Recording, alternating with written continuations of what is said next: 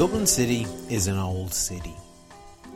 It was established as a settlement by the Celts in the 7th century, then was expanded by Vikings, eventually becoming Ireland's principal settlement after the Normans arrived in 1169. In fact, Dublin's oldest pub, the Brazen Head, opened its doors just after the Norman arrival, over 800 years ago in 1198. But more recently, low corporate taxes and a highly educated workforce has seen rapid growth in Ireland. These days, the beating drums of Viking longboats have been replaced by the hum of a server room. Dublin's time honoured streets now house the corporate offices of Facebook, Google, and many other tech giants. But my city on Ireland's east coast remains the home of a barber shop which maintains the tradition of barbering's long history. This treasure lies buried beneath the busy thoroughfare of Westmoreland Street. A full story beneath the dozens of buses making their way towards O'Connell Bridge lies a shop which is a poorly kept secret treat for the fan of all things tonsorial. Welcome to Short Back and Sides. Welcome to Short Back and Sides with Phil the Barber, a podcast all about barber shops. It's Short Back and Sides, Short Back and Sides. Following the end of World War I in 1918, America was experiencing a massive boom period. And not just economically. Both society and culture expanded in directions never ventured before. A lot of variables fed into that growth. People moved from rural towns to cities, women gained more freedoms, and advertising and consumerism grew exponentially. Where once the bulk of labour was made up of farm workers, the 1920s saw most toil on the factory lines. These factories produced all kinds of luxury products, most famously Ford's Model T, which was sold at just 260 quid in 1924. The Model T could be purchased on finance, making it extremely accessible, and meant by 1929 there was one car per every five Americans. America's growth meant between 1920 and 29 the economy grew by 42%. The GDP rose from 6,500 to just over 8,000 per capita, but obviously that prosperity wasn't distributed evenly. Another big factor leading to the growth in the 1920s was the success of the women's suffrage movement. For the first time, politically engaged women could impact the world around them and in many cases began leaving the house to earn a living for themselves, a lot of whom moved to the cities. This expansion gave birth to new forms of art and culture. Art Deco palaces sprung up all over New York, and the new sounds of jazz had exploded onto the music scene. Movie theatres sprung up all across the country, some seating as many as one or two thousand patrons, as well as having a full orchestra. The Roaring Twenties had all the style and luxury to be expected in a booming society. Around this time, an Irish journeyman barber, Thomas J. O'Byrne, also known by the enviable nickname Tommy Two Guns, arrived in New York. He had spent the previous few years working and travelling the world on an ocean liner for the Cunard Steamship Company. In 1902, the British government provided Cunard with a substantial loan to develop two superliners. O'Byrne worked on the Mauretania, which operated from 1902 to 29. Interestingly, its sister ship, the Lusitania, was sunk in 1915 and was one of the reasons the US joined World War One. While ashore in New York, O'Byrne visited the barber shop in the Waldorf Astoria Hotel. The modern Waldorf Astoria is on Park Avenue, but at the time was located on Fifth Avenue before being replaced by the Empire State Building. The shop was open 24 hours a day and employed 68 barbers, a true spectacle of the era, something that doesn't exist and probably hasn't existed in the world for a long time. The barber shops of New York were known to be the most luxurious in the world. Barbers would cut and shave surrounded by chrome fixtures, custom tiling, and wearing clean white coats. After a few years working on the ships, Two Guns returned home. Like many Irish people before him, he travelled the world, learned what he could, and returned to his home country to try some of it out for himself.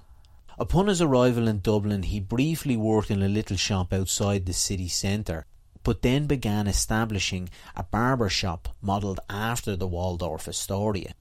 And in 1929, he opened the Waldorf, under the offices of the Sutton Coal Importers. His attention for detail and patient execution of a vision paid off, and the Waldorf was a great success. Frequented by Irish political figures such as Sean Lemass and Todd Andrews, often together. Many international names such as Bing Crosby, Frank Sinatra, and Bob Hope also darkened the Waldorf's doors.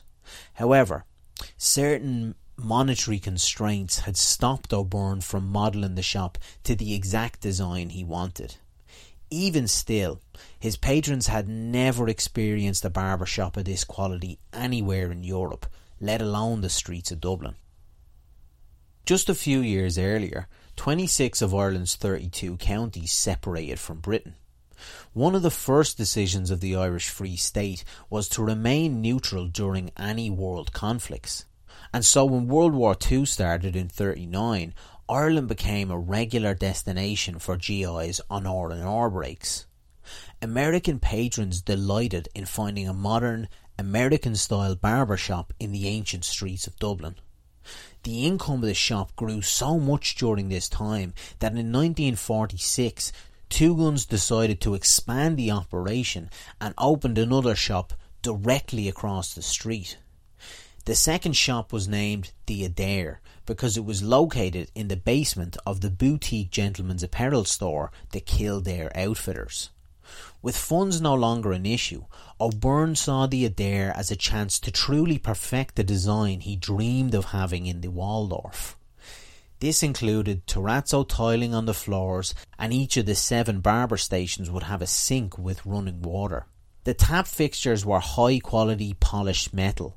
He also invested in expensive chrome hot towel steamers and pristine white coats with blue trim for his barbers. The floor was terraced, so you had to step up to the cutting floor, which patrons often compared with stepping up to an altar for confession. O'Byrne's unrelenting adherence to the specific detailing of the Adair meant it took almost three years to finish. When the store eventually opened, it was celebrated as a highly modern barber shop, and customers would flock from all walks of life to experience this shop, which was unrivaled in class or style east of the Atlantic.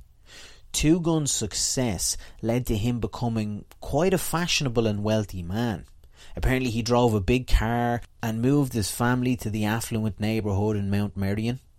In contrast, though, one of the barbers in the Adair, Eric Parks, was heavily involved in the Irish Hairdressers and Allied Workers Union even serving as the chapter president for the Dublin branch at various times during the 50s and 60s. He's even said to have been good friends with the trade union leader Jim Larkin. Parks's experience as a union leader would quickly become a major part of the Waldorf story. The 60s was a hard time for barbershops. Younger men had lost interest in the tight precision haircuts of their fathers and grandfathers, instead opting for longer hair. The development of safety razors and electric shavers saw young men shun the cutthroat for the faster, modern alternatives. The two shops struggled to stay afloat, and the Waldorf was forced to close.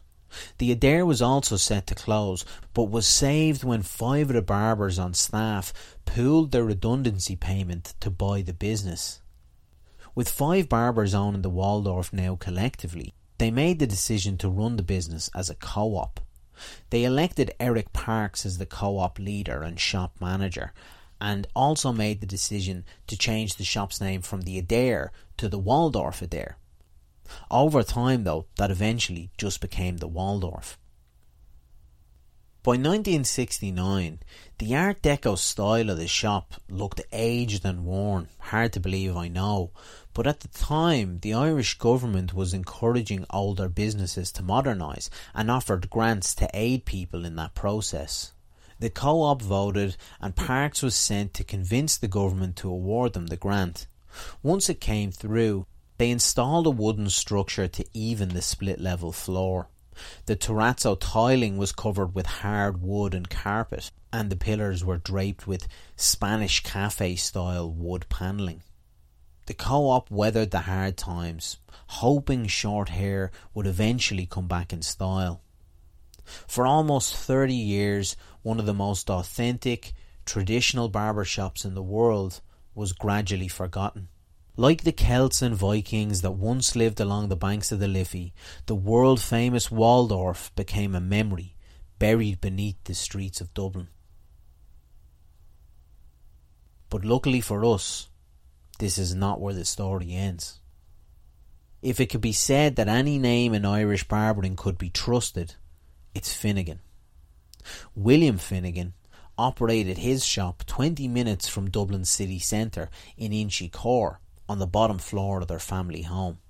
The shop was well known in the local area and visited mostly by working class men such as railway workers and engineers. Both of my granddads were customers of William, and the great Irish pint man and playwright Brendan Behan is also known to have been a regular. The shop in Inchicore had a sign outside reading Hairdressing and Shaving Saloon. That's two O's, not salon, but saloon. William's son Liam was born on the 22nd of August 1945 in Eagle House in Inchicore. Eagle House was a tenement and had six families living in a three story building. While attending secondary school in Ballyfermot, Liam was diagnosed with diabetes and missed so much of his education it was decided instead he would begin to learn the trade of barbering in his father's shop. Liam began the trade like so many others, sweeping the floor and making sure the fire was filled. Eventually, he would graduate to lathering customers for shaves and then cutting hair for children and family members. His father felt it important Liam experience work in other shops, so sent him to work in John Connolly's shop on Ellis Quay, then on to Patsy McLaughlin's in Finglas, and a year later to Patsy Gary's on Ireland's west coast in Tipperary. Experiencing all these different barber shops gave Liam a lifelong passion for the trade, and not just the skills necessary, but also the culture of barber shops. Over the years, Liam looked up to his father William and learned his trade and also a rogue business acumen. Liam remembers his father as being a shrewd but charming business owner. He's quoted saying, Back in the 30s, my father used to have a trick he employed whenever there was a new barber opening up in the area. I remember there was one in particular. He was good at shaves, they said.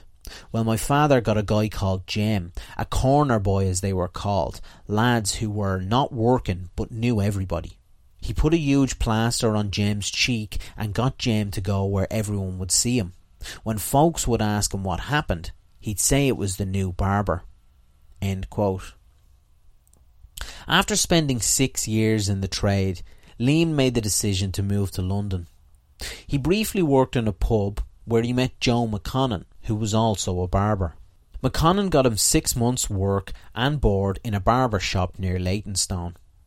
Then, in search of better pay, Liam moved to a shop in London's financial district at Angel Court near Throgmorton Street. Liam described that shop as having an old fashioned Victorian style. A haircut at Angel Court cost two shillings, and you were guaranteed sixpence tip per haircut, a quarter of the price. If the customer didn't give it to you, the boss in the shop would. He also received sixpence commission for selling French letters, a slang term for condoms, as barber shops were one of the few places men felt comfortable purchasing them at the time. Maybe not a bad merchandising idea for any barbers listening. Like two guns before him, Finnegan eventually moved home to Ireland, taking up his trade in the Intercontinental Hotel under the barber Jerry O'Neill. The Intercontinental would regularly have celebrity guests. Liam could hear from Mick Jagger there and even the actor James Mason. During this time, Liam visited the Waldorf for a haircut.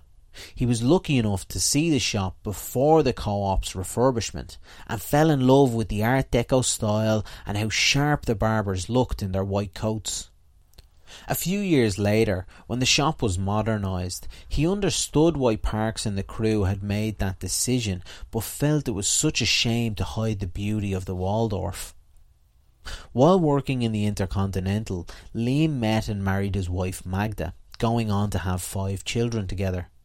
By 1970, William Finnegan had left the trade and taken to driving a taxi, so Liam took over the lease of his father's shop in Inchicore. He spent all his savings upgrading the shop's facilities and worked hard to re-establish the business. Liam worked from 8am to late every day bar Wednesday when the shop would undergo a deep clean. His dedication and hard work saw him through for the next 20 years as he served the community of Inchicore and raised his family.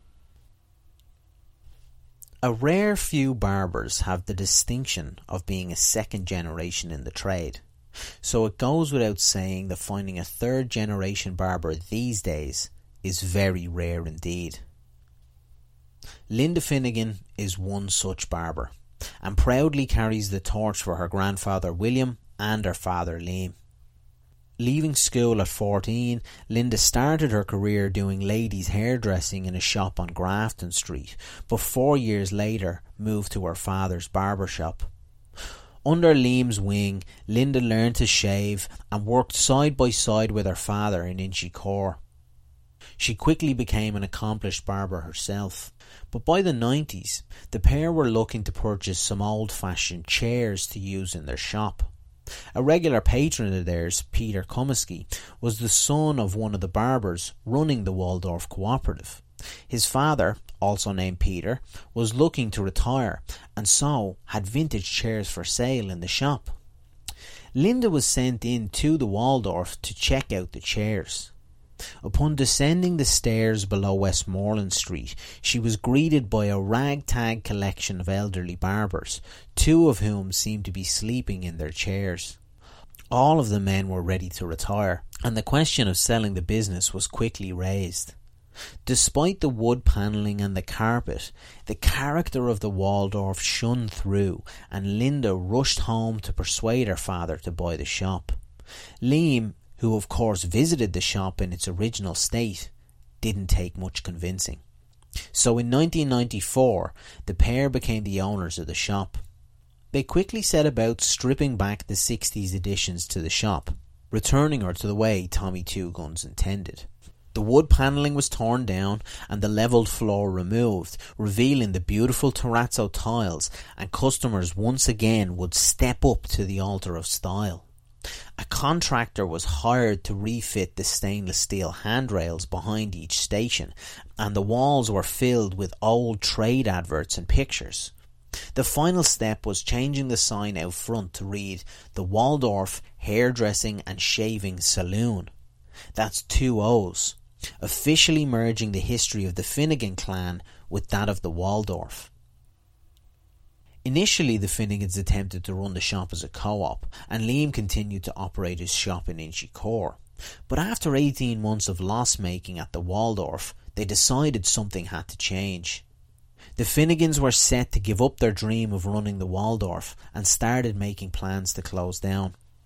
But luckily, the day before handing over the keys, a family friend convinced Liam to close the Inchy Inchicore shop instead and become the full-time manager on Westmoreland Street. Well, that was in 1997 and the decision turned out to be the right one. Of course, the style and decor of the shop was a big draw for patrons and got them in the door, but Liam's skill is what kept them coming back.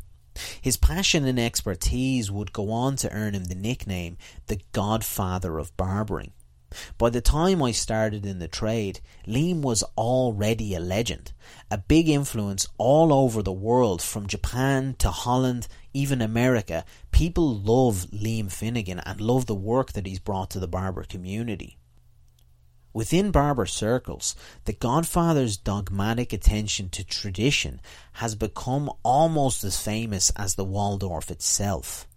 Liam point blank refused to accept bookings in the shop, as he felt the customer in the chair was the most important, so having to adhere to a booking schedule would hinder that. In 2014, the Waldorf was featured in a TV program called The Takeover, which can be found pretty easily online. The idea of the show is business owners hand over the running of their business to the staff for two weeks to see what changes could be made. The Waldorf staff decided to add merchandise, a new waiting area, and branded beard products to the store. They also implemented a booking system which cost a pretty significant amount of money as they needed an iPad to run it. But when the two weeks are up, the one change Liam rejected was the booking system. Despite the lengths his staff had gone to, out of respect, not one of them tried to convince him to keep it. In fact, throughout the whole program, the sense of respect Liam's staff have for him is palpable. The few times I was lucky enough to visit the shop, Liam was there. If not working, reading Desperate Dan comics or drinking tea in the back room, engulfed in antique barber paraphernalia. He loved the work so much he continued until he physically couldn't. In 2016, The Godfather was honoured with a Lifetime Achievement Award by the barber community. Due to ill health, he couldn't accept the award himself, so instead, Linda accepted it in his place. In front of a crowd of some of the best barbers in the world, Linda, holding back tears, told some of the stories of her father's passion for the craft. The story that really resonated for me was on how, at 14, working in the city centre hairdressers, when asked who cut her hair so expertly, Linda received dubious looks from those she told it was her father in a barber shop in Inchicore. From then on, Linda knew she had to work to make her father as respected as he deserved. On February 17th, 2019, Liam Finnegan passed away at the age of 73. To say that Linda had achieved her goal would be a major, major understatement. Tributes flooded in from barbers across the entire world who were inspired by The Godfather. Ever the man of tradition, Liam's final move as the owner of the Waldorf hairdressing and shaving saloon was to leave his business to the staff of the shop like two guns before him. And so now, beneath Westmoreland Street, the Waldorf's new owners, Jer and Alina, continue to keep their patrons happy. So, what will this new chapter bring to the story of the world famous Waldorf? Just something to think about the next time you get your haircut.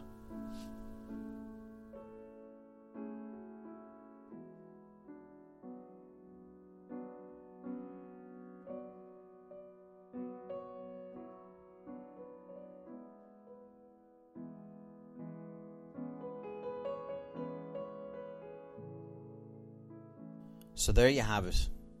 The second episode of Short Back and Sides.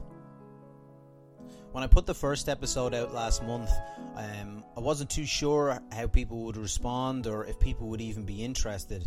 And so many of you got in contact and sent me messages or comments um, to let me know that you really enjoyed it. So that genuinely means the world to me, and thank you very much for that.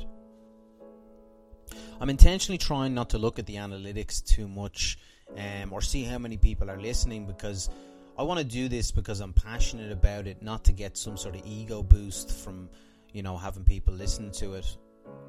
So just getting to hear what people think about the show is, is great, and thanks very much for everyone who has got in contact. Here in Ireland, us barbers haven't been able to work since December, and um, it's been a pretty slow few months without being able to go to the shop and practice my trade and talk to my customers. So being able to make the podcast has been really cathartic and is definitely keeping my head screwed on. When things get back to normal, um, I can't recommend this enough, but please go and see the Waldorf for yourself. Um, the shop is amazing. There's really nothing like it, I think, in, in the whole world. I know there's a lot of barbershops that have tried to replicate that idea and that, that design, but to see something that was crafted by someone who was present when a lot of this interior design was was popular is is really second to none. If you've been enjoying the podcast so far, please make sure and follow us on Instagram on at SBAS Podcast. And if you don't have Instagram, make sure and subscribe on whatever it is that you listen to, whether it's Spotify, iTunes, Acast, whatever it is. Um, and also a rating for the show apparently will help us get a little higher up in people's recommendations. So that would be that would be fantastic as well. So thanks very much for listening, and we'll see you last day of the month next month. And as we say in Ireland, Salán Gafol agus Gurv Magat.